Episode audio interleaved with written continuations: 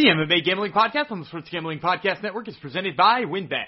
WynnBET is now live in Colorado, Indiana, Michigan, New Jersey, Tennessee, Virginia, and Arizona. From boosted parlays to in-game odds on every major sport, WynnBET has what you need to win. Sign up today to receive a $1,000 risk-free sports bet. Download the WynnBET app now or visit WYNNBet.com and start winning today.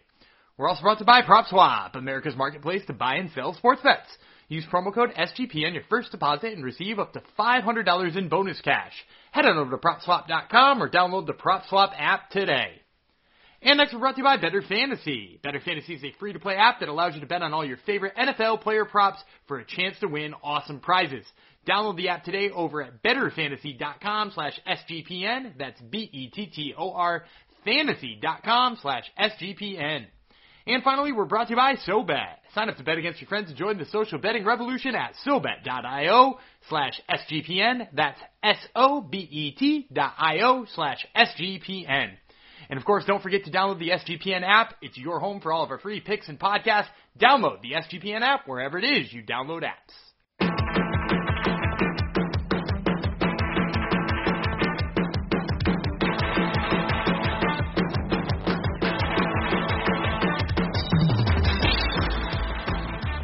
Howdy ho, DeGenerinos, and welcome to the MMA Gambling Podcast on the Sports Gambling Podcast Network, episode 107 by my count.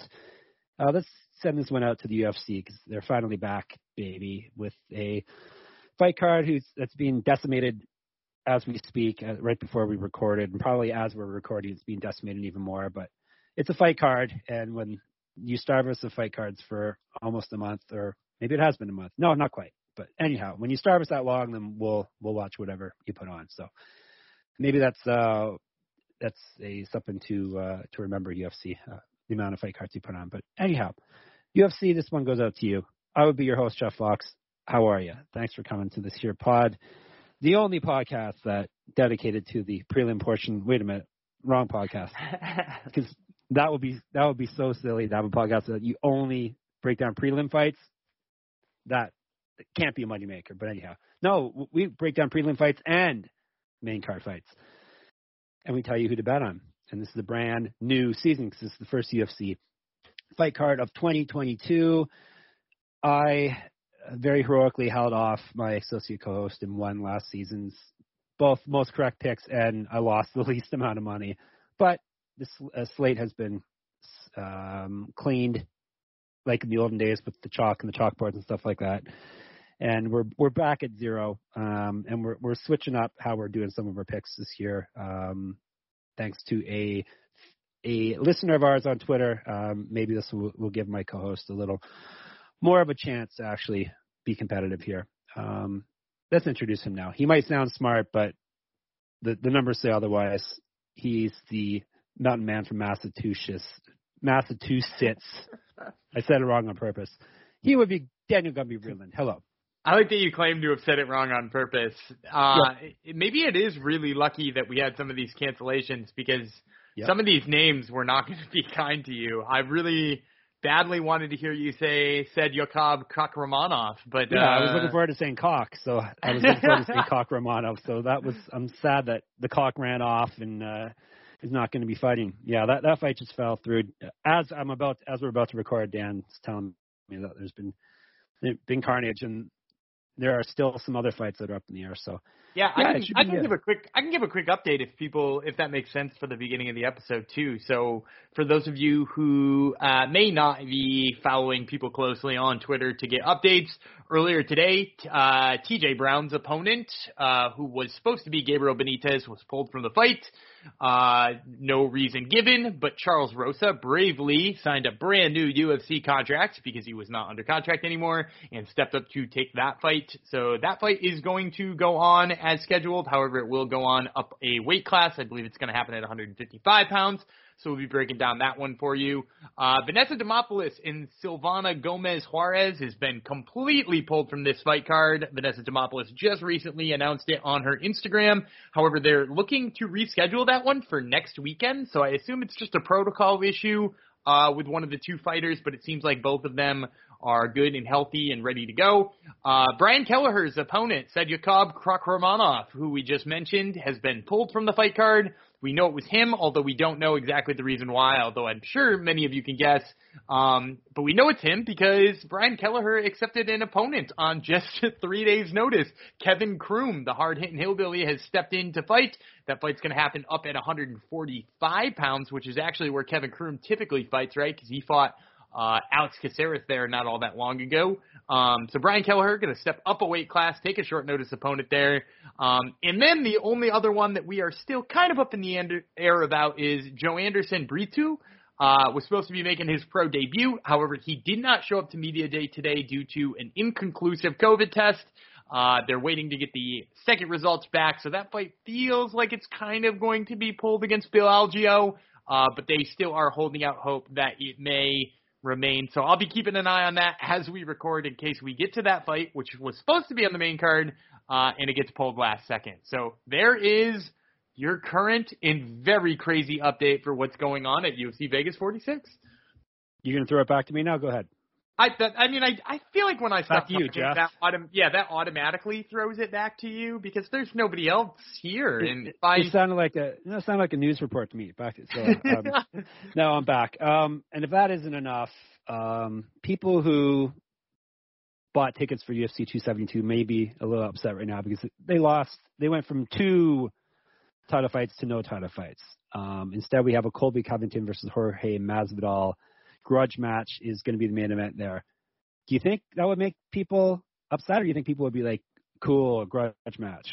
Because the I card mean- is much weaker than it was. It's lost other fights too. I, I mean, uh, I guess it sort of depends. First of all, were were tickets already on sale? But I Like some- don't know. I, So, so no, it's sometimes, March fifth, so maybe. yeah, sometimes they're Let's a just little pretend late. it was. They're, sometimes just- they're a little late about posting tickets, but I would say if the, their tickets were on sale, I would say I I guess people flood to them quick, especially when it's a live event, right? Because those are limited nowadays. I would say I would say maybe 50-50. Like most people who are going to a live event or a live UFC are just excited they're going to a live UFC. Like I, I don't know how many listeners here have ever been to one, but like the environment of it, whether it's being headlined by Conor McGregor, which I've been to, I've been to a Conor McGregor headline card and it feels big and the fucking stadium shakes or, you know, I was in Long Island for a Chris Weidman main event back when he was a big deal and man, that, that felt like, you know, the Super Bowl was happening in Long Island.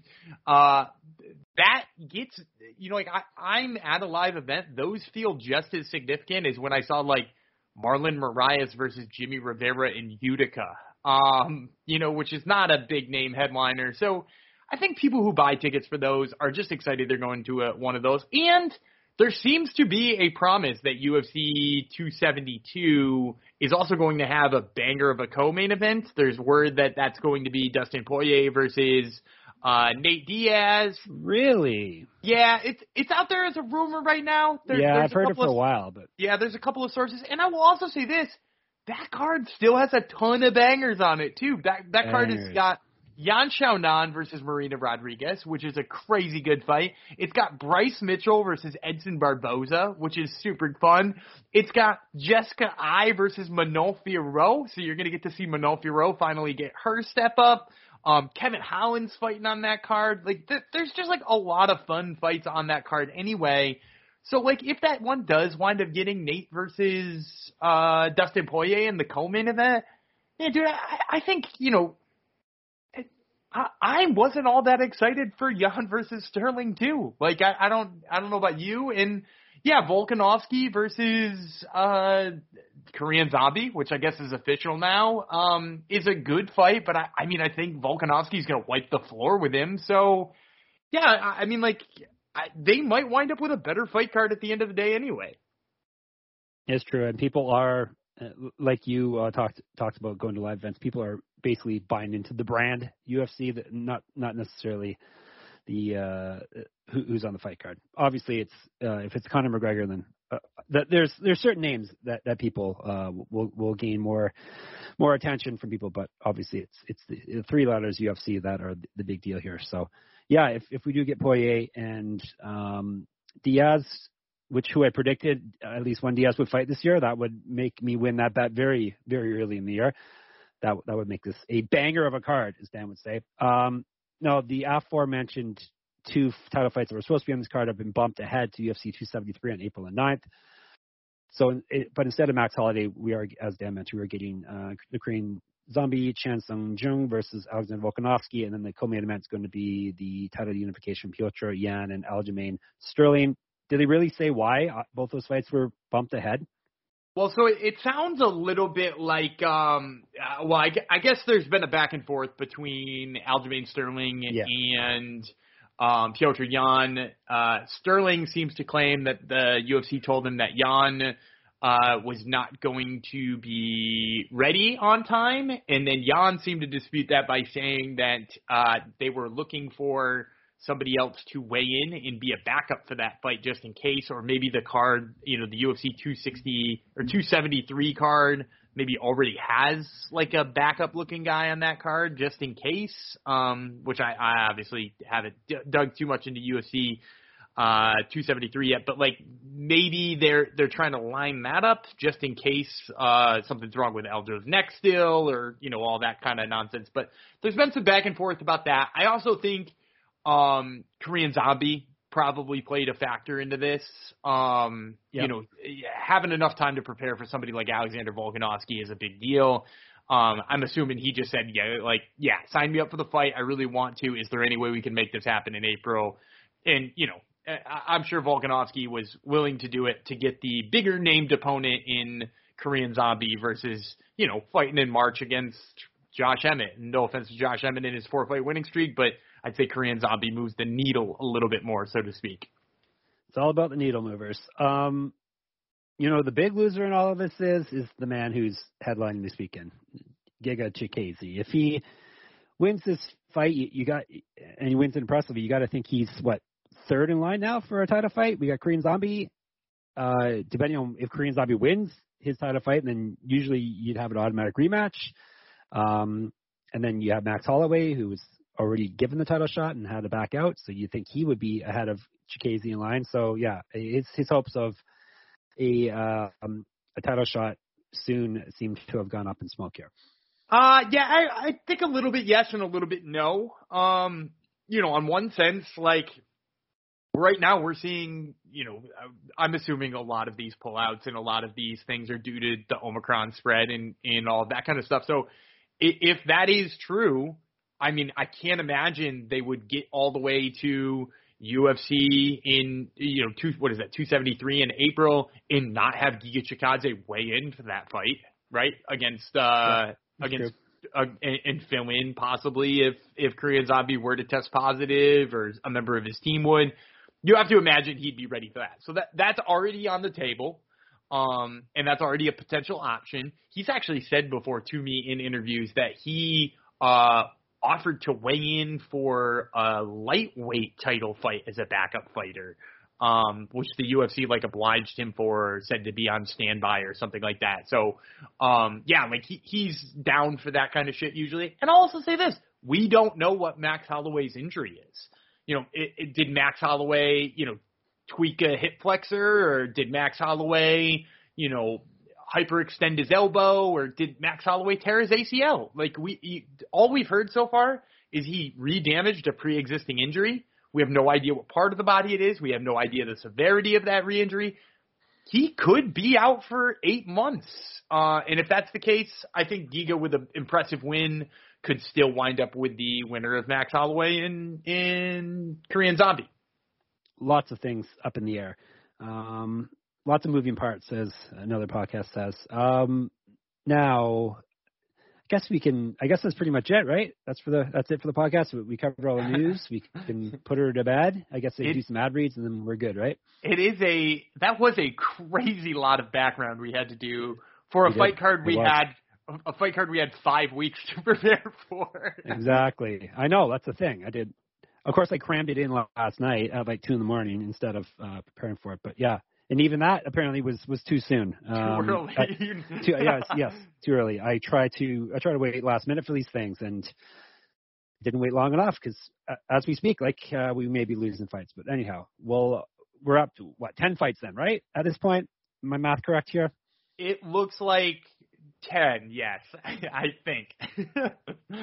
Maybe nine. We'll see. But maybe if if what's his face, uh, Brito or Beto, is it Beto or Brito? B- Brito, if Brito can't. Uh, what if I what if I told you both of your pronunciations was wrong? Oh yeah, it's Brito. Brito. Brito. Then it should be a U at the end of it. Should it Oh, not? I know, I know it should, but it's it's very much Brito. but if if he backs out, who, who's to say that they don't have someone fill in for him? So this is so silly, Dan. It's COVID nineteen, not COVID twenty two. I've been telling people for months it's over, right? I've been telling everyone it's over. Just get over it. There is no more. The pandemic's over. Okay. Yeah, over. it, and, and if that one gets pulled, it's down to nine. And I would also say Yep. this: like we we don't know how reliable the Charles Rosa situation is right now because last I knew Yeah. he was being flown into Vegas. You know, who knows what that's going to look like? And we, Yeah. I mean, I have no idea the status of Kevin Croom or why he was even remotely ready for this fight. Um, but like, yeah, I, I don't know the status of him either. So, I mean, we're you- breaking it could down anyway, Dan. yeah, but you could you could see three fall off. This might be a seven fight fight card. You might see an Invicta style card right now. Which is happening in a couple hours, or maybe as you listen to it, it could be happening as as uh, you're hearing these words are hitting your ear. So, all right, we should get into this fight card before it totally changes again, and everything we did would be uh, out of date, like a certain podcast I listened to this morning, which is totally out of date now. The Yeah, prelim primer, which I was Yeah, maybe- joking to before. Maybe skip it this week. Prelim, oh, great! I was joking about it not being a relevant podcast, and now you're saying skip it. No, prelim primer is I, I very good. recorded it. I recorded it yesterday. We recorded it Yeah. on Tuesday, and it dropped early this morning. It's got uh, T.J. Brown still fighting Benitez. It's got Brian Kelleher and Kakhramonov. It's got Silvana Juarez Gomez in there. Yeah, it's what a mess. hey, it's a good podcast. Eh, Although it didn't, it confused me more on some of my picks because you guys, you guys seem to uh, disagree on quite a few, and so it, it kind of didn't solidify. Um, it, it didn't give me what I was looking for, Dan. Let's put it that way. well, that's So- good. That's good. I like to keep you on your toes. I know. Well, uh, I'll do it live, as it famously famously was said, said before. I will do it live. All right, let's um, tell you about a couple of our sponsors, shall we? Because they keep the lights on here in our MMA Gam. I forget the name of our podcast always. The MMA Gambling Podcast Studios, multiple studios in international studios. One in um, one in Canada, one in the U.S. So that costs a lot of money, folks. So make sure you head over to WynnBET. Ready to win money and boost your odds. WynnBET is now live in Arizona, Colorado, Indiana, Michigan, New Jersey, Tennessee, and Virginia. Sadly, there's no MMA gambling podcast studios in any of those states. We're bringing the excitement of Wynn Las Vegas to online sports betting and casino play. Exclusive rewards right at your fingertips. Get in all your favorite teams, players, and sports from NFL, NBA, MLB, NHL, golf, MMA, WNBA, college football, and more. Plus, WynnBET has some brand new bonuses. Bet five bucks, win four hundred dollars in free bets. Plus, you can win a VIP trip to Shaq's Funhouse in LA, which we've confirmed is Shaquille O'Neal. I've looked at the picture. It is the Shaquille O'Neal guy. Bet twenty dollars on win WynnBET's Build Your Own Bet feature and earn a chance to win once in a lifetime experience for the big game. You and three guests will receive a VIP experience at Shaq's Funhouse, two nights at Wynn Las Vegas, and a five thousand dollar free bet at Wynn Las Vegas Sportsbook, and a five thousand dollar travel credit. Could you is Shaquille O'Neal more popular now than when he played? Is it possible, or I or, don't- or just know. as famous maybe? I I don't know. Like, do you remember the like Yes. hype around him is when he was in the Magic? Even like the Yeah. the hype around that dude when he was on the Magic, and then like once he was with Kobe, and that was like a whole story. I, I feel like yeah, he's still famous. Kids still know who he is because he's like in commercials and stuff like that. But Yes. I mean, there was it was hype back then. Yes, I remember him in college when you were just being born. I think. around that time. yeah, it was, Like- it was a while.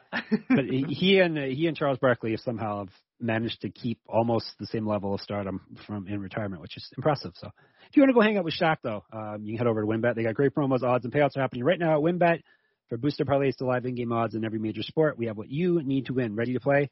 Sign up today to receive a special offer, risk-free $1,000 sports bet. Bet big, win bigger with WynnBET. Download the WynnBET app now or visit wynnbet.com.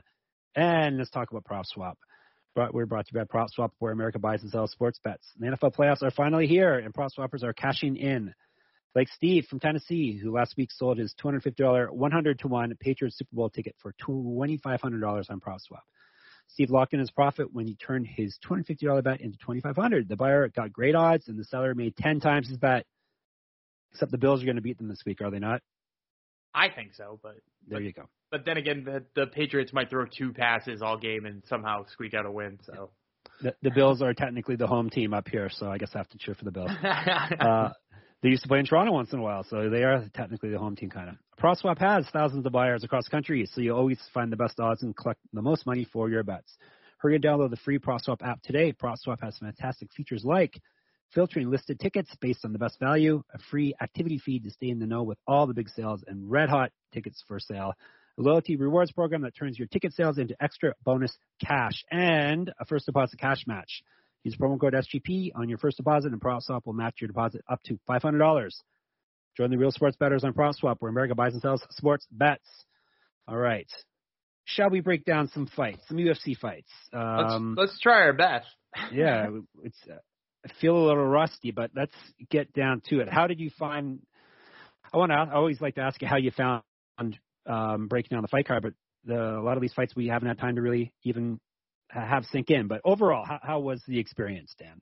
Um, there were a couple I was uh, I like thought I knew who the underdog would be, and I was like, oh, yeah. you'd probably get good money on that underdog. And then I like looked, and it wasn't the underdog, and then that threw me for a loop. And then I was like, oh, I should probably go back to actually watching people's old fights and breaking them down like that. So uh yeah, like I I found a couple of them really weird to break down and a couple of them quite easy.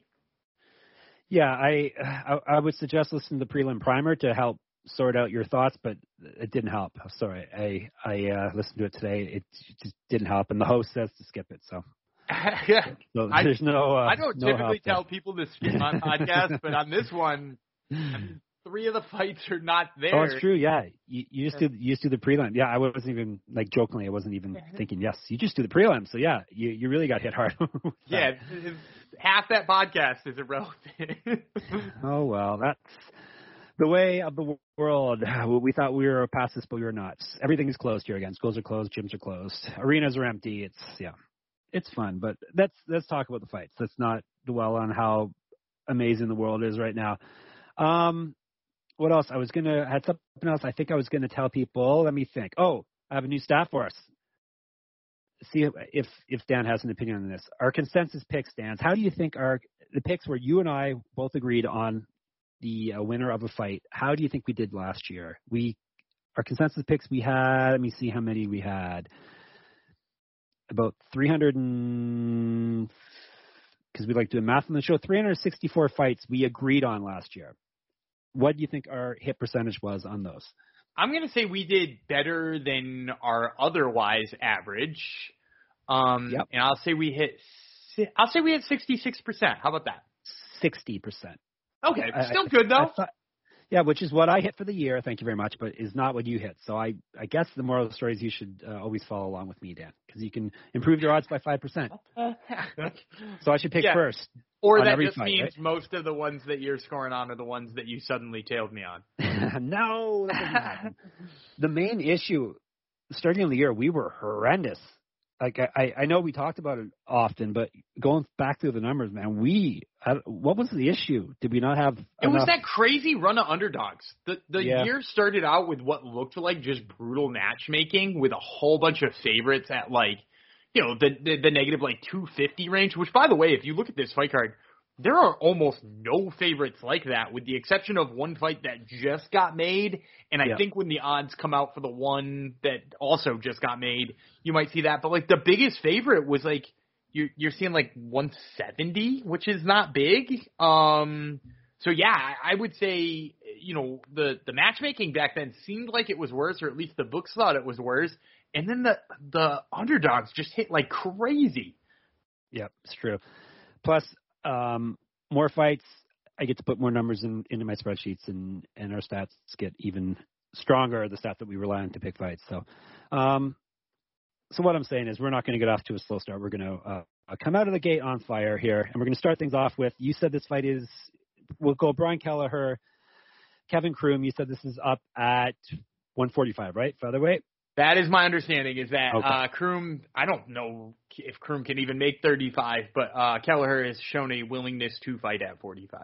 Yeah, Kelleher has bounced back and forth between featherweight and bantamweight. Croom has fought everywhere from bantamweight up to lightweight. Um, I think his last fight was lightweight, or recently he fought lightweight. So, um, yeah, short notice too. Uh, interesting. Um, but oh yeah, that's right, short notice. So that would be why he would want it at featherweight. Right. That makes sense. All right. Um, Kevin Croom must be a cousin of Dan because he's the hard hitting. Could he possibly be a cousin of yours? Definitely Where's not. he from? Uh, you know where he's from? I don't know exactly, but I do know that I once saw him fight in a CES main event uh, against Matt Bassett, where he was brutalized in it.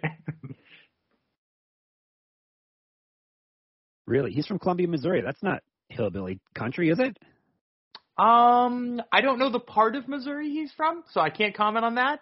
Um, but I would say I would not be surprised for there to be hillbilly like parts in Missouri somewhere.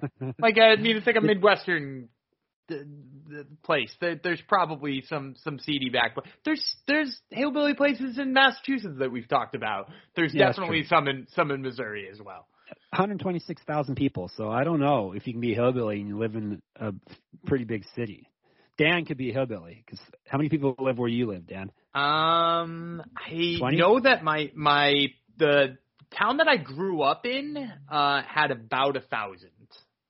Um, little Wow. short of a thousand people. Uh, the one I live in now is is like uh, it's like thirteen hundred or thirteen thousand instead. So it's, Wow, you're moving bigger. up. Yeah, Big quite a bit, city. quite a bit bigger. Big city living with thirteen thousand. exactly. All right. I am wasting so much time in this podcast. Let's let's, uh, let's get through some fights here. Uh, Kevin Croom, hard hitting hillbilly would be the name. He's taking this in very short notice. He took it this fight just as of now, Wednesday, and Dan says he's flying. No, is he? We don't know if he has to, if he's flying or not. Where does he fight out of? Here's another side.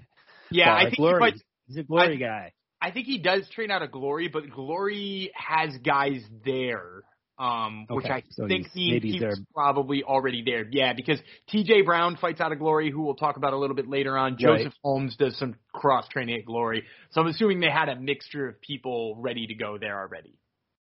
Right. And it's how come it's not coach? How come coach isn't offering to throw his hat in to fight at featherweight? I'm sure he James did. I'm sure he Yeah. did. featherweight may be tough for James Krause, but anyhow. All right, Kevin Croom, 21 and 13, one no contest, six knockouts, 10 submissions. Dan saw one of the 13, right? Of The 21 and 13 record. I did indeed. Yes. He's been knocked out four times. Was he knocked out when you saw him? Uh, t- yeah, it was a like a damaged TKO where he had just gotten beaten to a bloody pulp for far too long. Yeah. Oh, that hard-hitting hillbilly. Uh, so he's been knocked out four times. He's been submitted four times. Uh, he's 0-1 with one no contest in the UFC. Lost his last fight. He technically won his first fight, but he um, smokes the hillbilly marijuana, and he got busted for it back when that was illegal for fights. So he's really one and one in the UFC for for our purposes here. Uh, he also fought in Bellator, where he was two and one. He also was the FAC and the SFC champ, if that means anything to anyone. Um, and as I said before, he's fought at lightweight, featherweight, and bantamweight. This one's right in the middle at featherweight. He's got five inches of height on Kelleher, seven inches of reach. So he is going to be quite the longer man. Um, uh, there is no odds for this fight. Is it even officially been announced yet? I'm not sure if it has. It's been announced by like all of the people who I would typically deem it to be official. Um, Yeah. you know, like Marcel Dorff and and the likes have all confirmed that it has been agreed to. I think the only hurdle we're waiting on is the commission. You know, usually the commission um, Yeah. might have an issue with the fight for some you know reason or another. But yeah, I think barring the commission getting pretty mad at it, um, yeah, this fight seems to be going forward. So are we are we down to the part where we break it down now? I'm I'm, I'm rusty here. No, not yet, Dan. I, I'm, I'm taking my time here. My time. Okay. Brian Kelleher, boom Kelleher, 23 and 12, eight knockouts, 10 submissions. Uh, he's been knocked out once, submitted six times, so that would be the Achilles heel, submission. Um, and Croom is good, uh, good at submissions. So uh, he's seven five in the UFC. He's gone two and two over his last four, and we have a pattern, Dan. Our first pattern of the day: loss, win, loss, win. He won his last fight. Um, like he's fought at bantamweight and featherweight. He's the ROC champ. I think that's Ring of Combat. I think, and WC MMA champ also. He also was in Bellator. He went 0 and 2. Striking stats in his favor, plus he's three times more active striking, or um, just about three times more active, a little less. Grappling stats in his favor as well. Um, I got to go with Kelleher, taking uh, even though he's going to be quite smaller, quite smaller man here. Late replacements only win 39% of the time, and this is a very late replacement. Plus Kelleher's got striking and the grappling in his favor, so he is my Yeah, he, he's going to be my pick, pick. too. I don't know what the number will be. He, he he's going to be my pick too. I, I just think in general, what what I like about Brian Kelleher is that. I mean, like he's a really gritty veteran uh, who, you know, fights in a way that drags people into situations they don't want to be in. He doesn't make a whole heck of a lot of mistakes. Like he has gotten a lot safer. If you watch that fight with Domingo Pilarte, um, he did a good job of staying out of any exchange that wasn't going to work for him. You know, you mentioned that he's got an issue with submission losses. He actually hasn't lost by submission since 2018.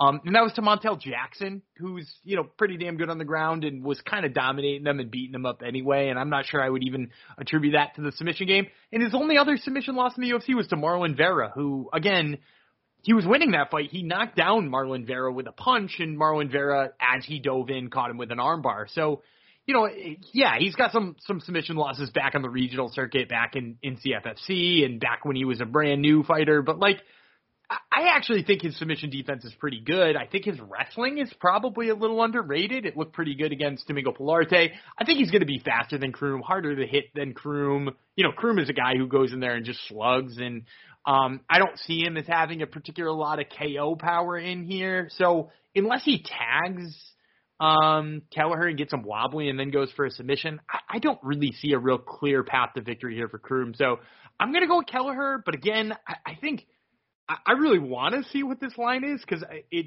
it could come out Kelleher is a massive favorite. I, I could also see people seeing the size thing and going with Croom. Yep. So you're saying Croom, uh, someone named the hard hitting hillbilly just comes out and slugs, does he? Yeah, that I mean, that. like shocking, right? That his nickname is that. He's also gone by the nickname Crash before, which is yeah, also I saw very, that. It's very fitting too, right? Like yeah, he, he fights with that style. That. He he just puts the his foot on the gas and waits for metal to hit metal. I will not accept that nickname over hard hitting hillbilly though. So. For our purposes, he is shall remain the HHH, the Triple H of MMA. All right, lightweights. Uh, Dakota Bush versus Vyacheslav Borshev. You may know him as Slava Claus, uh, making his UFC debut versus Dakota Harry Bush. We got a couple all-time nicknames here, Dan, which is good to see. Um, yeah, and we got a better one coming up later too. Oh yeah, I forgot to mention there are quite a few nicknames I may steal on this podcast. Uh, Hard hitting hillbilly is a good one. Slava Claus is a good one. Harry's a good one. None of them. Well, Harry Fox, I guess, kind of makes sense. But um, as of now, I'm still Hobocop, which I heard Connor from what's that podcast called? Dan, uh, Heavy Hands. He called. He said Hobocop last episode. and I don't. I've never heard him say that before. So obviously, it's catching on. He stole. He, he stole it from you. He stole it from mm-hmm. you. Obviously. All right. Let's break down Dakota Bush first. He's eight and three, two knockouts, four submissions. Never been finished in a fight. 0-1 in the UFC. Used to fight down a weight class at featherweight. Uh, despite that, he will have four inches of reach on Mr. Slava Claus. He's also two years younger than him. Grappling stats in his favor. We're talking small sample size for both men. Uh, one fight for each. Uh, he's at plus 155.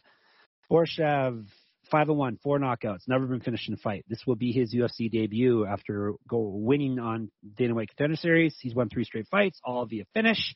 He's an inch taller than Bush. Striking stats in his favor. Plus, he's almost three times more active striker. But like I said, small, very the smallest of sample sizes, one fight. He's at minus 195. We'll let you pick first. Uh, I'm going to go with Slava Claus. I, yes, I think, sir. and I think 195 is actually a steal here. Um, you know, like I, I think that's a really good value on him because he, for people who've never seen him fight before, he has exceptional takedown defense and the, a great ability to get back to his feet after being taken down. Um, which is is you know not for nothing because that's exactly what Harry Bush here wants to do. Dakota Bush wants to take this fight to the ground. He wants to grind him out. And I just think he's going to have a tough time with that. Slava trains with with Team Alpha Male, you know, room full of guys who've got great wrestling backgrounds and can put that on him, and he gets right back up in just about all of his fights. And I think the difference in the grappling might slightly, ever so slightly, favor Dakota Bush, but the difference in the striking is not ever so slightly. It is drastic. Slava Claus throws absolute haymakers, puts people's lights out, um, you know, go back and watch his contender series fight. It is a crazy good knockout against a pretty damn good opponent too. So yeah, I, I'm big on Slava Claus. I, I think he is I mean, he's just been really impressive to me in his, you know, I think only six professional fights at this point in time. But Yep. yeah, I, I I think Slava Claus here over Dakota Bush is an easy pick. But as as listeners know, Dan is very biased against the alpha male guys. He's always all in on Team Alpha Male. So That's not even true. Like, so, No? so for those of you who might be new to the show, I usually dog on on Team Alpha Male. I'm, I'm like not a big fan of their style. I I think you know all- the ones who've come close to winning championships have mostly failed, with the exception of uh, Cody Garbrandt and whether or not you still classify T.J. Dillashaw as there when he won. But like you know, a whole bunch of them have come up short. But yeah, no, I'm I'm surprisingly all in on both him and Josh Emmett lately. So maybe uh maybe Alpha Male's changing my mind ever so slightly. like I said, he's all in on Alpha Male. I don't know why he had to reiterate how in he is on him, but he's all in. on Alpha All right, let's break down this fight quickly while it's uh, possibly still happening. Lightweights, Charles Rosa versus TJ Brown. TJ Brown is downtown TJ Brown, and uh, Charles Rosa is Boston Strong. Um, he's the guy that's on on a plane. You said heading, I guess, from Boston to to Las Vegas. I would think he was at, I think he was of as of this morning. So Okay. um you know he he probably should be in Vegas by now. I didn't uh check the media day stuff yet and whether or not he was part of it, but yes. Um my understanding is he was flying very recently. Okay. Did you see him fly over your house, Dan? I, did guess not. Your, your house isn't really the route to Las Vegas, though. You're kind of out of the way, I guess. So, all right. I didn't either. So, um, he's 14 and six, three knockouts, eight submissions, five and six in the UFC. Okay. Talk about patterns. Listen to this one, Dan. Loss, win, loss, win, loss, win, loss, win, loss, win, loss. Every one of his UFC fights, he's switched back and forth. 11 straight fights. He swapped losses and wins. He lost his last fight. So does that mean we have to pick him here? It's very difficult um, because he's taking this on very short notice, as we mentioned. Um, this is lightweight. He's fought up a weight class and down a weight class. He's been at welterweight and he's been at featherweight. He's at plus 220 um, for this fight. Downtown TJ Brown, 15 and 8, four knockouts, nine submissions. He's been knocked out three times. He's been submitted three times. One and two in the UFC. He did win his last fight though after dropping his first two. He was one and zero in the contender series. He Used to fight down a weight class at featherweight, uh, but he's had he had multiple weight um, cut issues and missing weight there, so now he's up at at lightweight. Uh, he was one and zero as a pro boxer. He's three got three inches of reach on Rosa, four years younger. Striking and active striking stats in his favor, minus two eighty. I'm going to go against my better judgment and take T.J. Brown here because of the such a short notice, plus all those striking stats and the reach in his favor. Um, but it's hard to ignore an 11 fight pattern. Yeah, well, I will also say this too. So you mentioned him going up in weight in the the issues of the weight cut. I, I think that favors him more in this fight uh, because actually, while Charles Rosa is a better like better pure grappler when it comes to like the submission game, I actually think TJ Brown is like a better wrestler, and having a little bit extra weight on him is going to Yep. help him out here. And also remember. He was already in shape for a fight that was supposed to be at 145. So he thought he was going to have to cut an extra 10 pounds. He might have to cut nothing right now. Like he, he might already be on weight. Whereas I don't know where Charles Rosa is at, but like he might have to do work to get to 55 still. Um, even though he's used to making 45, he, you know, his walk around weight is probably up in the, the 160s and stuff like that. So I think he's probably going to have to do work, whereas TJ Brown might already be at that weight. I'll also say this, TJ Brown's work at Glory MMA for me has been a huge selling point. Like he came out in those first two fights, I thought he looked really bad. With the exception of some of his wrestling against Jordan Griffin, he looked like he didn't belong in the UFC at all. And then I dogged him in the next fight and he looked amazing. He looked really good. His striking looked sharp. He came out, he won a split decision over Kai Kamaka, which in the, you know, doesn't sound great, especially with Kai Kamaka leaving and going to Bellator. But he looked so improved in that fight. His wrestling looked better. His boxing looked better. Um, and I think he's going to have a boxing advantage here against Rosa. And I also think he'll be able to dictate where the fight goes. I think that's why you see the odds so wide.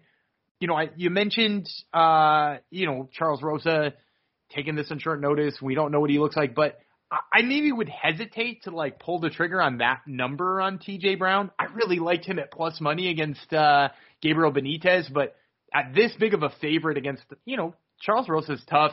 I don't think it's like interesting for me playing wise. Right. Uh, we will have a new segment at the end where we will be giving out our recommended plays, where we'll, we'll be betting a pretend $100 because $100 is not enough for us. We, we bet way more than that in real life, obviously, right, Dan? That's of course, yeah. Of course.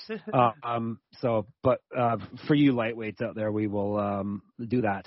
And um, yeah, this is probably not a, a recommended play by either of us. So, um, before we move on, let me tell you about Bettor Fantasy. The fantasy season may be over, but the action is still coming on the Bettor Fantasy app. Download the free to play app today to get bet on player props for the NFL playoffs. You can also enter the player prop pools and score big when you win. We love Bettor Fantasy because we can win awesome prizes and even raise some money for charity along the way too. It's totally free to play. You'll earn better credits by completing challenges and use them to place your bets. Bettor Fantasy is available worldwide in all 50 states. So download the app today over at bettorfantasy.com slash SGPN. That's B-E-T-T-O-R fantasy.com slash SGPN. All right. Um, this one I'm kind of, I'm, even as we speak, I'm, I'm flip flopping on it, Dan. I think you flip flopped on it too. Court McGee versus Ramiz Brahimaj. Did you flip flop on it? I never. I, thought I'm prelim. I never. I've No? never flip flop once in my life. So so take that.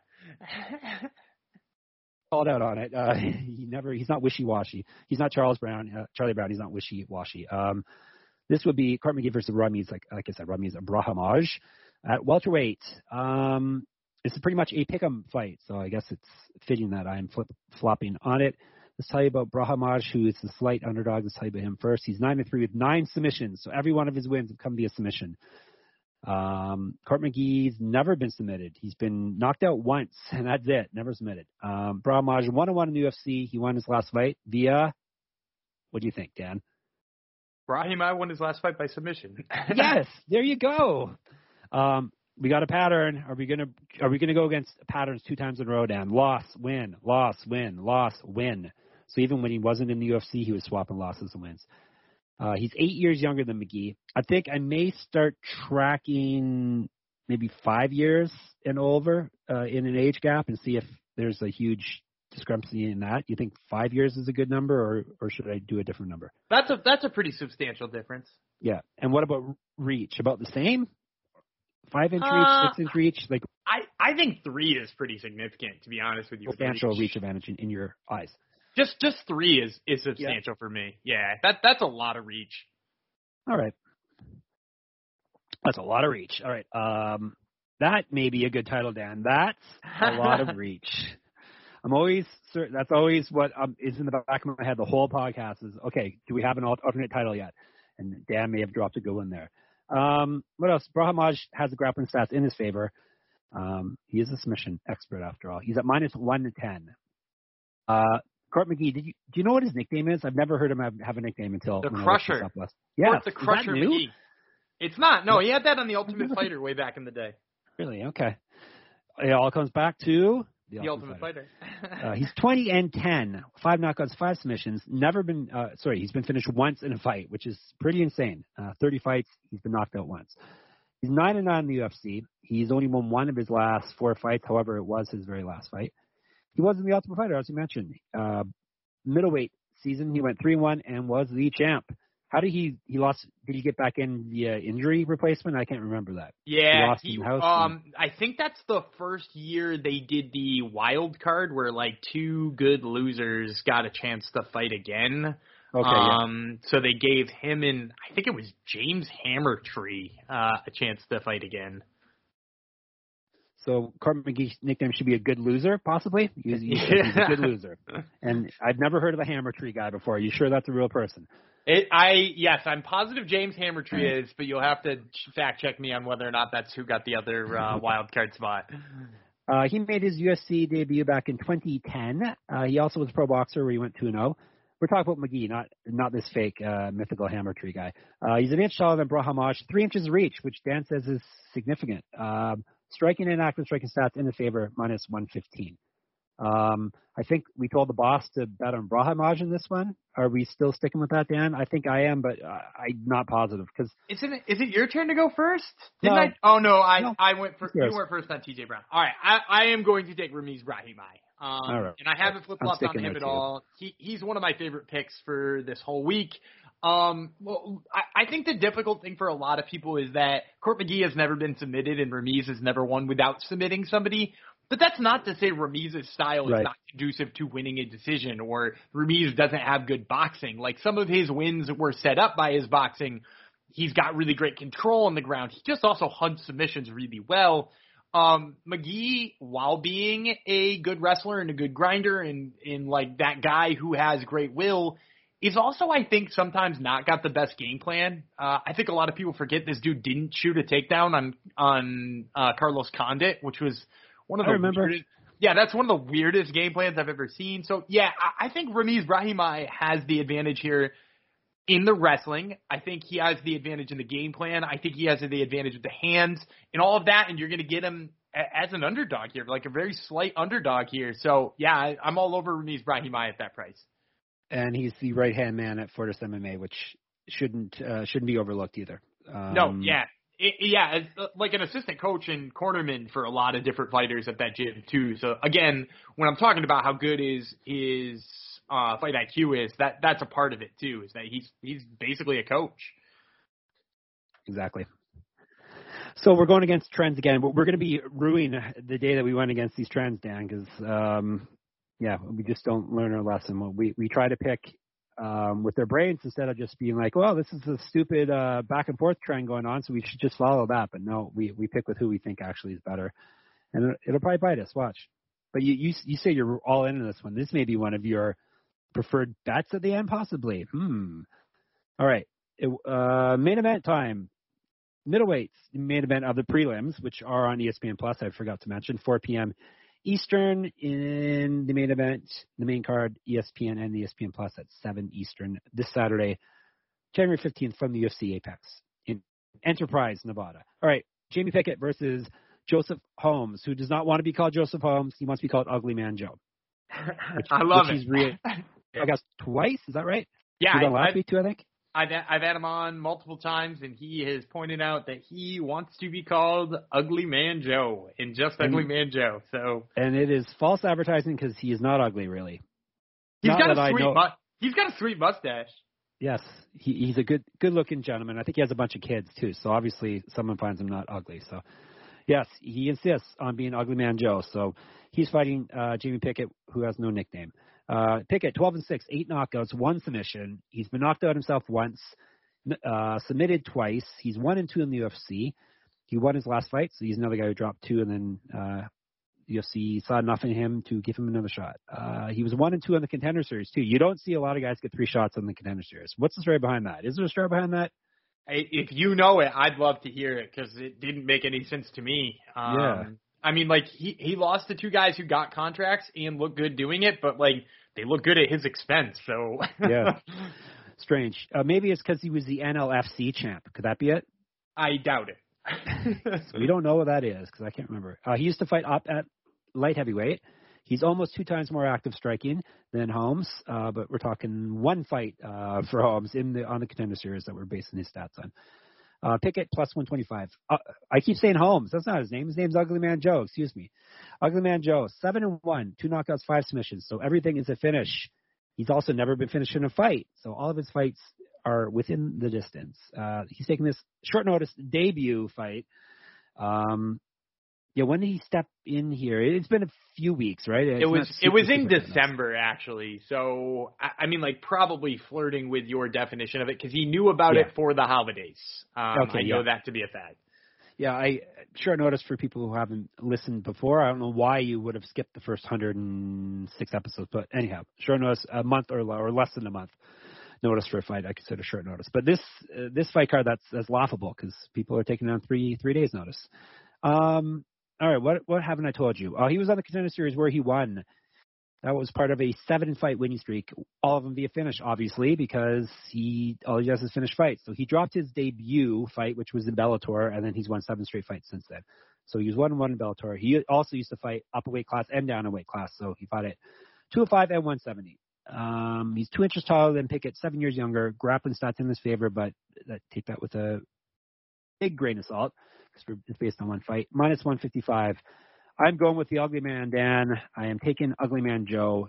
Uh, this may be one of my inside the distance prop bets also, since everything's uh, inside the distance with this guy because he's wild man. Yeah, Ugly Man Joe, uh, really good finishing instinct. Uh, both his hands are really good. His submission skills are really good. I, I like him in this fight against Pickett because Pickett has really struggled with people uh, who can put him on his back. And I think Joseph Holmes can do that. I am a little bit worried about his pressure and whether or not it's enough there because Pickett gets wild and just like throws haymakers. But ultimately, I think even if he does get wild and starts to back up Holmes a little bit, Holmes has also got the hands. He he picked up a big knockout on Dana White's looking for a fight for Fury FC. He knocked out Jonathan Potty, who ironically is the one person Jamie Pickett did beat on uh contender series. So they actually got their contracts by beating the same guy. Um, I think Holmes' counter striking is a little bit better. So in that case, if Pickett does get wild and turn it into a slugfest, I think Holmes is the answer there too. So yeah, uh, I'm gonna go with Holmes there as well. Does that mean so far we win Yep. the entire prelims both the same and without an underdog? Uh, technically, we took a, a minus one ten Oh underdog. yeah, yeah, so, yeah, yeah. We took. It's a shame too because I, I had. Um, now looking back at it, I had T.J. Brown to beat uh, Gabriel Benitez on the prelims, which was an yeah, I underdog too, I play. And I had Brian Kelleher to beat Saidyokub Kakhramonov, which would have been an underdog play. And now I have those two winning still, but now they're like massive favorites, and I look like an idiot. So uh, yeah, there we go. No no dogs except for a very slight one in Ramiz, and we're agreeing across the board. It is confirmed Dan does look like an idiot. Um, as I mentioned a few podcasts back, he does everything naked, so he definitely looks like an idiot right now, right, Dan? Now you're going to tell me you have 50 sweaters on because you're in your basement and it's cold. It is quite cold. I have a blanket over my feet and Aw, uh, honey. two two sweatshirts and and Oh uh, my some God. warm pants as well. Yeah, it's it's chilly down here. It's like two degrees in Massachusetts. Dan's got to pay his uh, heating bill, I think. Um, all right, so if we hit 60%, like uh, we do in the past, so I, we, we whiffed on a couple fights on on the prelims. Uh, it's up to you, listeners, to figure out which two fights we whiffed on, and and you can um, skip those fights, right? I mean, just trust us. This year is different. oh, it's not. It's gonna be 100%, maybe. All right, we're gonna go main card, but first, uh, last couple sponsors. SoBet, SoBet. Since when did sports betting become so rigid? Sports betting is meant to be social. When I picture betting, I picture bootleggers with mustaches tossing bets around in a speakeasy. SoBet is taking the social lineage of betting and putting a modern twist on it by providing a modern platform. SoBet is changing the game with their new product. Head over to SoBet.io and create an account to see for yourself. Through the fully functioning and free web application, you can access a demo of their app, which will launch next fall. The app includes consensus lines from Vegas, a feed of what other people are betting on, and the ability to send friendly wagers to anyone you know via text, QR codes, and links, among other methods. Do you know what all those things mean, Dan? You're a millennial. You probably do, right? Yeah, I, I know what just about everything you Yeah. say means. there you go. No money is transacted on the app and is purely competitive. Next time you're with your friends watching sports, turn the dial up a notch. Go to SoBet.io and see who can hit the most ridiculous bets. Users have the ability to place bets off Vegas odds or generate a bet by changing any metric they want as long as somebody is in on the other side to accept. Let's get back to the roots of betting with SoBet.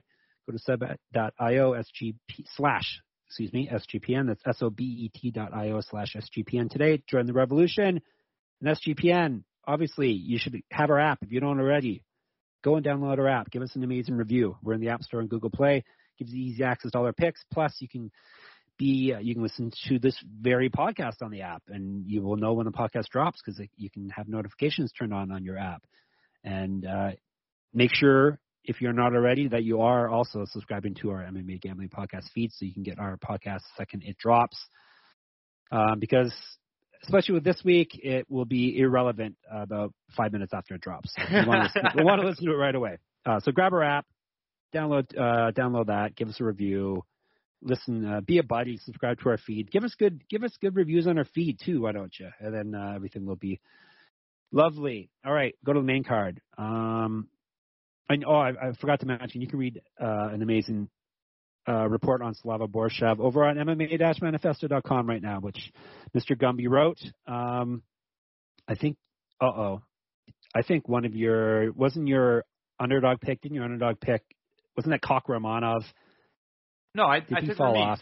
I took Ramiz. Oh, good. You took Ramiz, right? Yeah, Kok Romanov wasn't a underdog. Okay, good. I was going to make Dan do more work for free, um, which I'm sure he would be a big fan of. All right, let's move on, Dan. Main card time. You ready? Yeah, I'm good. This is a fight that may happen. Is it still happening, Dan? As, As of now. right now, I'm I'm watching closely. It is still currently happening. All right, I, should, I should talk fast. It's featherweights. Bill Algeo, Joe Anderson, Brito, B R I T O though. Ugh. Let's call him Tubero. Tubero? Is that how you say it? Tubero? Do you know what that means, Uh, Dan? It's it's Tubarão, if I'm not mistaken. That's right. That's right. It's like Henenbao, Barao. Which I I'm pretty sure in this case means big turbo. I thought you were going to say big turd. No, shark. It means shark, Oh. apparently. When I looked it up, at least it means shark. Oh, Um, he's fighting. Okay. He's, oh, you sound very like your question. No, you're you're you're Google you could Translate. be you could be right. Yeah, I'll tr- I'll trust you on that one. I just anything ending in in ao in in Portuguese usually means something big. So maybe it's big Oh, shark. yeah. Maybe baby shark. Could be It baby wouldn't shark? be baby because that would be uh tur- turbino. Were your uh, were your kids into Baby Shark, Dan? Or Not was that really. before they were born? Not not really. I mean, it's Good. still kind of around, but like I it's not it's not their most favorite thing. My, my kids were too old, thank God. All right. Um, Brito is fighting uh, Bill Algeo, who is Senior Perfecto, which is a very good nickname. As I cough, one moment. All right, Senior Perfecto, 14 to 6, three knockouts, six submissions. Do these new new mics? These new mics do have a cough button. I could have used, I guess, don't they? I'm They have a mute it. button. I'm the editor's. We should leave it in. People need to need to know how slapdash this is. As I take a drink. All right. Um, Algeo's 14 to 6, three knockouts, six submissions, one and two in the UFC. We got a pattern. loss, win, loss, win, loss. He has lost his last fight. He was 0 1 in the contender series. What's he doing in the UFC if he can't even win in the contender series, Dan? Uh, the guy Short who he lost to probably, right? Well, and the guy he lost to on the contender series deserved a contract, didn't get one because he shot a weird takedown at a weird moment, um, and now he's messing people up in PFL. So uh, Who's that again? Brandon, I'm not gonna get his last name right. Loughnane. Oh, yeah. Yeah. he has, a, has some issues with that guy, even though, like, because yeah. he shot a takedown against Bill Algeo with almost no time left to secure a decision. Yep. Loughnane, I think his name is. Sure, yeah. I Say it however is it not? you say it however you want to. My family, my family comes from the UK, Dan. I should know how to say names uh, Sure. from that part of the world, shouldn't I? sure. Sure. Um, I was talking about Algeo, right? Yes. Oh, on the contender series. He's the ROC champ. We already had we had an ROC champ earlier, Ring of Combat champ. He's the CFFC champ, so uh, we know those those promotions. He was in World Series of Fighting uh, also, where he was one and zero.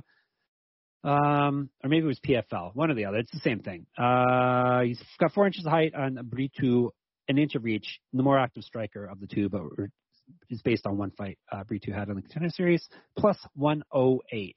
Um, over to you. I did Ugly Man Joe first, so it's your your pick. So I'll keep this one short because I'm pretty sure we'll break it down next week too. Um, I'm going to take Joe Anderson Brito. Uh, I think part of my issue with Bill Algeo is Bill Algeo gives up takedowns, particularly early in the fight. Um, Brito comes out like a bat out of hell. I think he's going to be up two rounds to none pretty easily, and I think it's mostly going to come down to whether or not Algeo has the stamina to hang in there, which he does have phenomenal stamina, and he is a really tough dude. Does he have enough where he will wear out Brito and finish him late? I think that's the only reason the line is close. I'm going to say Brito is good enough not to get finished late and is probably going to win this uh, by winning the first and second round. All right, and uh, we were impressed with him on contender series, I believe, right? Mo- He's, he's mostly, guy that we're kind of high on. I, I uh, he's not one of my guys. I would say that. Okay, okay. Yep. All right. How about these guys, Dan? I don't think either of these guys are your guys either. Uh, heavyweights. You didn't make a pick, man. You you you oh, didn't pick I'm anybody there. Bree, yes, Brito. Brito is the pick. We are matching each other once again. Okay. Uh, getting just quite trying boring. to cop out of that one. I was, but no, I, I'm uh, I'm very comfortable picking Brito in this fight. Um, next fight's kind of eh. This could be a loser loser lose town match. Uh, heavyweights: Jake Collier, Chase Sherman. Yes, both these guys are still in the UFC. Uh, Collier is the prototype. Um, what is the a prototype for? Is what I'm asking. Dan, do you know? I I don't know the answer to that. He's not a he's a prototype of going from middleweight up to heavyweight. Somehow. he used he used to be look he used to look like a prototype. He used to look totally like his picture on Tapology is like he's not the same guy. Oh yeah. he was probably like 80 pounds less then. He's a prototype for bulking up. Um, he's fighting against the Vanilla Gorilla, which is a lame nickname because everybody has it. Every big white guy, even little white guys have it. So, um, all right, let's go with Sherman first. 15 and 8, 14 knockouts. He's been knocked out himself four times. He's 3 and 7 in the UFC, and he still has a job uh, over two stints. Lost his last two fights. However, he is the bare knuckle fighting championship champ, or he was at one point. Uh, I don't know if he still is. Uh, he's got an inch of height on Collier, one year younger, more active striker, plus 108. The prototype, 12 and 6, five knockouts, three submissions. He's been knocked out three times. Four and five in the UFC. We got a pattern, Dan. Loss, win, loss, win, loss, win, loss, win, loss. Every one of his UFC fights, which is pretty insane. He lost his last fight. RFA champ. He used to fight at, as I mentioned, middleweight and light heavyweight. Grappling stats in his favor, minus 135. I can't buck another trend here, Dan. I'm going to have to go with Jake Collier um, with the getting back in the win column here. This is a kind of an ugly fight to make picks for, though. This is a very ugly fight to make picks for, and I will tell you something even uglier that uh, was just released on Twitter as I was nosing around to see if anything else got canceled. As of right now, the UFC's official bout order lists this as the co-main event. Oh no! Which I don't. No way. They dude, they just love heavyweight fights. um, oh. and it's gonna be terrible. Uh, with that being said, uh, I'm gonna go with Chase Sherman on this one. This is gonna be my first different pick oh, from you. finally. Yeah, I, I like Jake Collier. I think he looked all right against Carlos Felipe. Um, but then again, Chase Sherman, when he fought Parker Porter, he was winning parts of the early rounds by being faster, by being more active, by getting in Parker Porter's face, and then he just tired out. Um, and it was completely uncharacteristic of him. But also, Parker Porter has got really good cardio, whereas in this case, like I said, Jake Collier has got impressive cardio considering his build but he does not have like much better cardio than Chase Sherman, who I think is going to be faster. He's going to have the better boxing. Neither of these guys are going to try to grapple. So if I think Sherman's faster and is probably going to build up a lead, and I really don't think either of these guys are going to land a knockout blow. Uh, I, I don't think Collier has knocked anybody out in five years. I'm going to go with Chase Sherman here. I'm going to take the dog money in uh, in in the weirdest co-main event that 2021 will have ever or 2022 will have ever seen, and we're only on the first card. There's no way they're going to make this co-main event. It's it's insane if they do, but yeah, it's a it's a yucky fight. That this fight, however, is not so yucky. We're going from heavyweight down all the way down to flyweight. Brandon Royval versus Rogerio Bontorin. Um, Royval, I gave him his nickname back. He's Raw Dog. Um, I'm no longer Raw Dog. I am now Hobocop, at least for the time being, but there are a lot of a lot of nice choices on this card that I may steal from someone. Um, Bontorin, no nickname.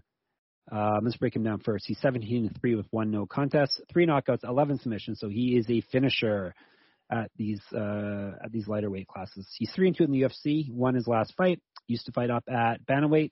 Um, had issues making weight even at bantamweight, but apparently he's going to try his hand at. Was he at bantamweight last fight? I think he. Yeah, he he won his last fight, but he missed weight, correct? um, it, we're talking about. I don't remember if it was scheduled for bantamweight or if it got moved. I, am that pretty sure week. I did the research, and yes, that's the case. Okay.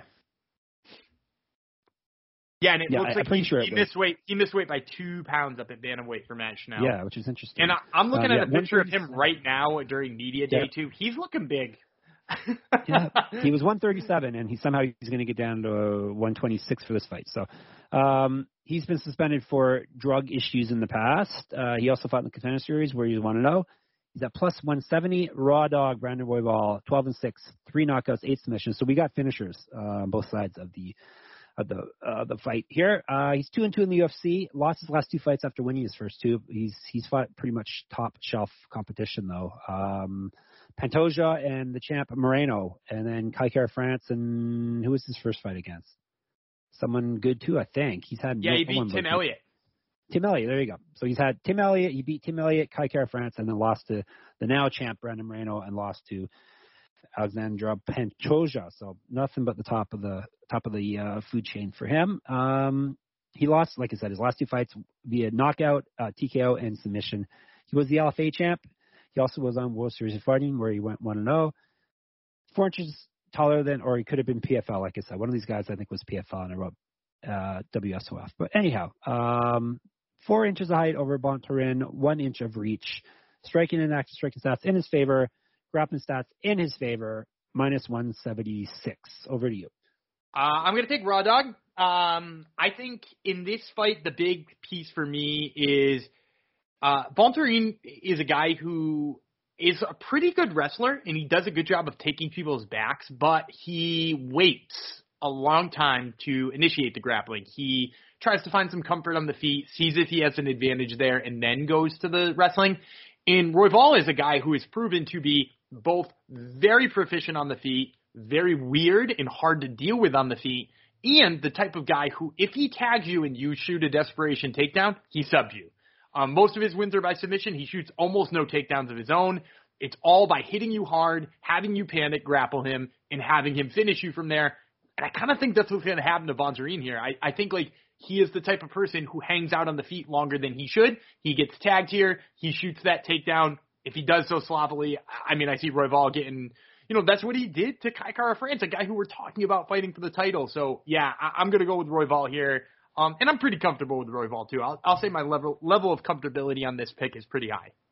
Yep, raw the raw dog is my pick as well. Um, this should this one coming up should be the co-main event. It's listed everywhere else as a co-main event. UFC does not update their website very well, so this uh, we'll, we'll just pretend that women's flyweight Katlyn Chookagian versus Jennifer Maia will be the co-main event because at least they're at the top of their division uh, as opposed to those heavyweight gentlemen who both have at least one foot out the door.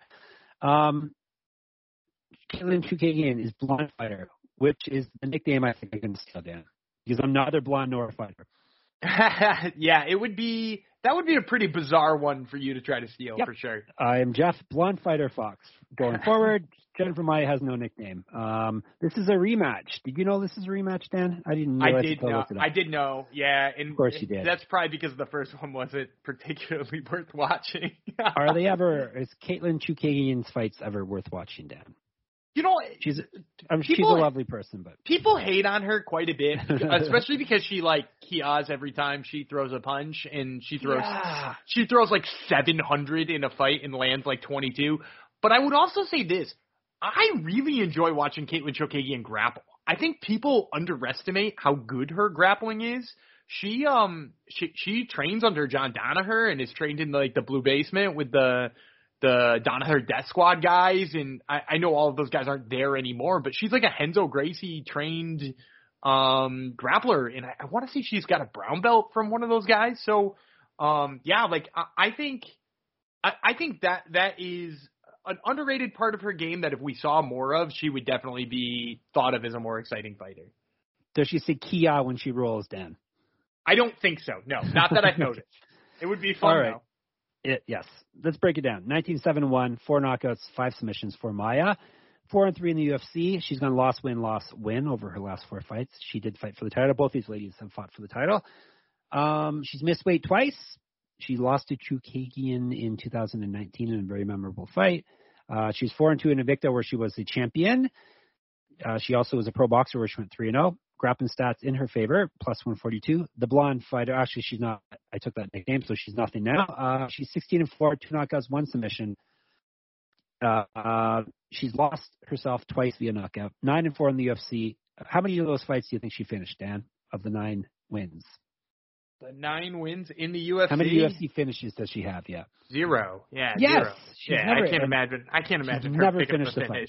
finish. never finished a fight. Um, do, do, do, do. she's won her last two and three of four. She used to fight up at bantamweight. She was the CFFC champ, I think, at bantamweight and flyweight. Uh, she's won her own World Series of Fighting. Five inches taller than Maia, four inches of reach. That's a lot of reach. Um, she's more active striker of the two, as Dan says. She throws a lot of punches, and the Kias uh, minus 180. I'll go with Kia here to win the rematch. Yeah, I, I'm going to take the same exact fighter because I don't think either of them have evolved all that much. And in fact, my biggest issue with Jennifer Maia is that clearly her best attribute is her grappling, right? Like she took down Valentina Shevchenko once and possibly won a round off of her. Um, and then she followed that up by fighting Jessica Eye and pretty much never shooting a takedown. Um, which is just such a bizarre change in game plans. So here against Katlyn Chookagian, the smart thing to do would be to spam takedowns, throw 700 of them in there, and to try to keep Chookagian on her back. But I think what she's going to do is box too long and win or lose a, a lot of rounds by close striking decisions. And Katlyn Chookagian probably going to win this one.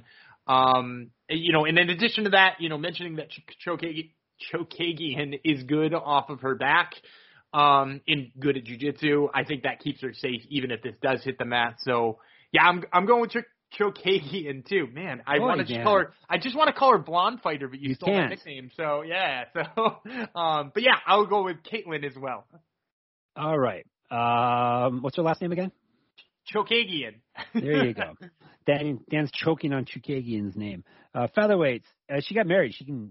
Uh, she should just take her husband's name to make it easier for you, right? I yeah, I didn't know she was married. unless married. he has but, a difficult name too. I didn't know he was married, but but for sure, yeah. Yep. All right, featherweights. Have, have we had any rumors about the main event? Uh, I think both these guys are all systems go, right? Calvin Kattar, Giga Chikadze. Haven't heard They- any nasty. Haven't heard any nasty rumors? No, they seemed fine at uh at the the media day, so I think we're all systems go here. All right. Um, Calvin Kattar. Do you know what his nickname is, Dan? Yeah, he's the, nickname. He's the Boston finisher. Yes, I'd never heard of that before. This is another one I hadn't. Uh, did he have? Has he always had that nickname? Yes, he has since he was have- on the regional circuit like dozens of years ago. Boy, you can't. Um, we have two Boston strong. We got Boston strong and Boston finisher on this here fight card. So Boston's taken over. Um, Calvin is 22 and 5, 11 knockouts, two submissions. He's been submitted once. It's the only time he's been stopped in a fight. Um, he's six and three in the UFC. Two, he's won two of his last three. However, his last fight was a, a hellacious beatdown by Max Holloway, Holloway, which he lost. He used to fight up at lightweight. He's a more active striker of the two men, plus 195 coming back for him. Chikadze's a ninja, in case you wonder, that's his nickname. He's 14 and 2, nine knockouts, one submission. He's been submitted himself once. 7 0 in the UFC. He's won nine straight fights, uh, three of them via T, three straight via TKO. He also used to fight at lightweight. He's 0 1 on the contender series. Who did he lose to on contender series? He lost to someone I've heard of, I think. Who was it? Do you Uh, no, he lost to Austin Springer. Weirdly, Yeah, okay. Some I heard of him. He was in the UFC for a bit, or is he still in the UFC? I don't know the answer to that question. I know he was on the Ultimate boy. Fighter once upon a Oh time. my God, came back to that again. He was 0 1 the World Series of Fighting as well. So th- there's the two losses right there. Uh, Contender Series, World Series of Fighting. He was a famously a pro kickboxer before all of this. He's inch taller than Kattar, two inches of reach, which isn't a lot of reach. Um, striking stats in favor minus two fifty. You get to go first. Uh, I'm going to take Calvin Kattar. Uh, no, I'm just kidding. I'm going to take Geeky Ah. Chikadze. Damn. I had you, I had you You good did. there. Yeah, I was ready uh, to jump on you. No, I, I like Giga Chikadze here. The big problem for me in this fight for Calvin Kattar, uh, and I do like the Boston guy. The big problem for me is that basically he fought a long rangey kickboxer who boxed the shit out of his head nonstop for 25 minutes, so bad that he had a concussion that left him out for get this 364 days, almost a year Yep. to the day. He Yep. was out because of the concussion from Max Holloway. And what did they pair him up with for his return? A long rangy kickboxer who is better at boxing than him. It seems like Yep. the worst possible matchup. Sure, could he go to his wrestling? He can try, but I actually think Giga deals with that pretty well too. So yeah, I'm going with Giga all day here. I think he handles him pretty well, and I actually think because of Giga's power and what's maybe at stake for him, granted they did give that fight to Korean Zombie already, I actually think he probably goes out there looking for a finish a little bit more even than Max did. Alrighty, there you go. Uh, That's my pick as well. I see. I'm, I'm trying to get out of stuff again, but yes, that is my pick as well. Um, One difference? Just one difference? Just one the big fight, boys? yeah, one fight. Why? yeah, wild, wild. All right, now for everyone's favorite uh, part of the podcast, or tied for the favorite part, right? The M- the MVP. I, I'm naming it now. The most valuable props and parlays. So MVPP. Um, or do you want to make our you want to make our our recommended plays first, so I don't steal any of your prop picks? But Yeah, let let's go with recommended plays because I I don't All think because because in all of that I'm gonna give you props that I like anyway, and if you want to throw the we'll we'll throw the the ten to one parlay at the end too. Well, maybe not. Maybe we'll cut out the Yes. the props because we'll have other props here in our recommended plays. All right, so recommended plays. We got a hundred dollars to spend. Um, I'll let you go first. We'll just we'll go back and forth if you want. You can go first with your your first bet. Okay, so for my first bet on my recommended plays, I'm going to take 40 of my $100 and I'm going to put that 40 on Ramiz Brahimaj straight up to win negative 110. Okay. Brahimaj. Excellent. Got it. All right. I'm going to take, um, how much? Yeah, 40 sounds good. 40 of the same, $40 Slava Claus, uh, Borshchev, uh, line straight up. Uh, that's my pick. He's at minus 195 against the Harry Bush. So Borshchev, 40 bucks going on him to win. All right, and I'm going to follow that up by riding that pick, but I'm also going to play it as a prop. I'm going to take Slava Claus, except for I'm going to take the Yep. KO prop on Slava Claus, which I'm finding at plus 120. I'm going to put 30 bucks All on 30 bucks on Slava Claus by KO. All right, let me make sure I get your plus. You saw that? You said all right. Plus, plus plus 120. one. Yep. 120. Excellent. Um, all right. I'm going to. I didn't think I was going to take any prop stuff, but there was a couple that jumped out. Um, let me just check. I know people love when we look things up on on air, but I'm thinking Royval and uh, Bontorin within the distance. I think I'm going to take this fight. All right, we'll go. How much did I bet? Forty already. Let's go twenty bucks under one and a half rounds at plus one twenty four. Royval and Bontorin. Okay. I like that total. Um, and it wouldn't be crazy if that happened.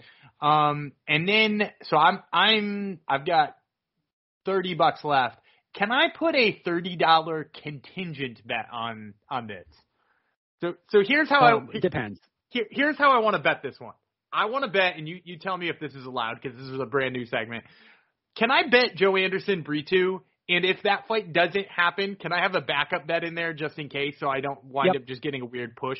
Um, so I'm For gonna sure. take I'm gonna take Joanderson Brito at uh what did you you quote his number at negative 130? Yep. 135. Okay, so I, I'll take him at uh, negative 135, and I will say that if that fight doesn't happen for some reason and my fight gets pushed, I'm gonna take that same 30. I'll turn it around and put that same 30 on um, Katlyn Chookagian. Um, just straight up money line, Katlyn Chookagian. All right. Uh, I will allow it. Um, you're getting extra recommended plays from Dan. There you go. Um, I think I'm going with the Chookagian fight as well. I'm going to take. I got 60. Let's put. Uh, do I want to do this? Let's see what the line is. Yeah, the line's not very good. you thinking Um, about that fight goes distance? Yeah, it's like negative. Yeah, obviously. Uh, Let's see what Chookagian wins by decision. All right, let's call 40 bucks. Chookagian via decision minus 110. I That's like a pretty good number. That's a pretty good number. All right. So, in conclusion, uh, my picks: 40 bucks, Slava Claus to win outright. $20 under a round and a half for the Brandon Royval Rogerio Bontorin fight. And then 40 bucks, Ch- Katlyn Chookagian to win a decision victory at minus 110. Um, I forgot to write decision here. One second. All right. And then Dan's picks are $40, Ramiz, Brahimaj to win, money line. $30, knockout, Slava Claus. $30, Joe Anderson, Brito to win, money line. If that fight falls through, 30, he's got 30 bucks on Katlyn to Chookagian, money line. Right. That's it. All right, so there you go. Uh, thank you, fan old man Nate or something Nate or Nat, um, Alabama Nat on Twitter. Thank you for giving us that idea. That's more fun than us whiffing on our uh, guaranteed lock picks every week, which I guess we weren't whiffing, but we weren't really winning money on that. So, all right, um, let's go MVPP, most valuable props and parlays from the Gumby man. Throw some All right, out there so- for us. So, so I think we hit the the props probably already that we like, right? Like you say Chookagian by decision. I'd ride that one too, and I like Slava Claus by KO. So those are ones Yep. that we like. As far as the parlay, you guys like the ten to one DGen parlay. The ten to one DGen parlay for this week, uh, I'm going to take Ramiz Brahimaj, who is a recommended play of mine, along with Slava Claus. I'm going to take the money line on Slava Claus and Joanderson Brito. All three of those uh, recommended plays, although I had the Slava uh, KO prop. You had him straight up. So I take Brahimaj, Borshashev, and Brito, the, the three Bs, if you will. Pair them with Chase Sherman, and that's going to give you 10 to 1. So there you have it right there. Four fighters, 10 to 1 odds. Wow, only four fights. Amazing. And Dan hit, what was that? What was plus 13, 13. 1300, baby. wow. That's a lot of reach, Dan. That's a lot of reach. All right. Um, I, I guess we should probably get this one uh, uh, up and on the air because things are pro- probably going to change if we don't hurry up, right? And this yeah. will be uh, things are already useless at the prelim primer. we don't want to be another useless prelim primer podcast. Um, listen to prelim primer. It's it's a, it's a good podcast regardless, even if if um, that COVID thing threw a wrench in everything on uh, Dan this week. Uh, who do we got on the Top Turtle podcast? Dan's other other podcast. So that'll be coming out uh, later tonight. Uh, by the time you hear this, it will probably be available. You can listen to my interviews with Cody Stamann and Jasmine Jasudavicius, who both fight uh, next weekend at UFC 270, which has now become a little bit more crowded. Double J, Canadian, correct? St. Yeah, she is. She's from St. Catharines, yes. Ontario. There we go. There we go. All right. Um, which is where I would go through if I was on my way to visit Dan, which I never will do because Dan and I do not like do not like other people, right, Dan? That's correct. that is correct. All right, let's put this one to bed. Like I said, um, get it in your ears as soon as you can. Well, if you're hearing this, it's already in your ears, so duh. Um, I will have a write up of all my picks tomorrow on the sportsgamblingpodcast.com website. I guess I'll have to hold off though writing that because um, things are moving as we speak. It's a fluid situation, you could say. Um, make sure you listen to Dan's Top Turtle MMA podcast, and normally you should listen to the Prelim Primer, especially on the weeks where he makes me fill in, makes me fill in with him. Um, and then I don't back out on him. Uh, you can read our stuff, sportsgamblingpodcast.com, MMA-manifesto.com. Subscribe to the MMA Gambling Podcast feed. Follow us on Twitter, Jeff Fox Writer, and he is Gumby Vreeland. I think that's it, right? Is that it? That does it. And we'll be we'll be back on Sunday where we will recap how we did. Hopefully, we can kick off the year on the right, right foot as opposed to last year. So, until then, he is going to be Vreeland. I am blonde fighter Jeff Fox, and we'll talk to you on Sunday.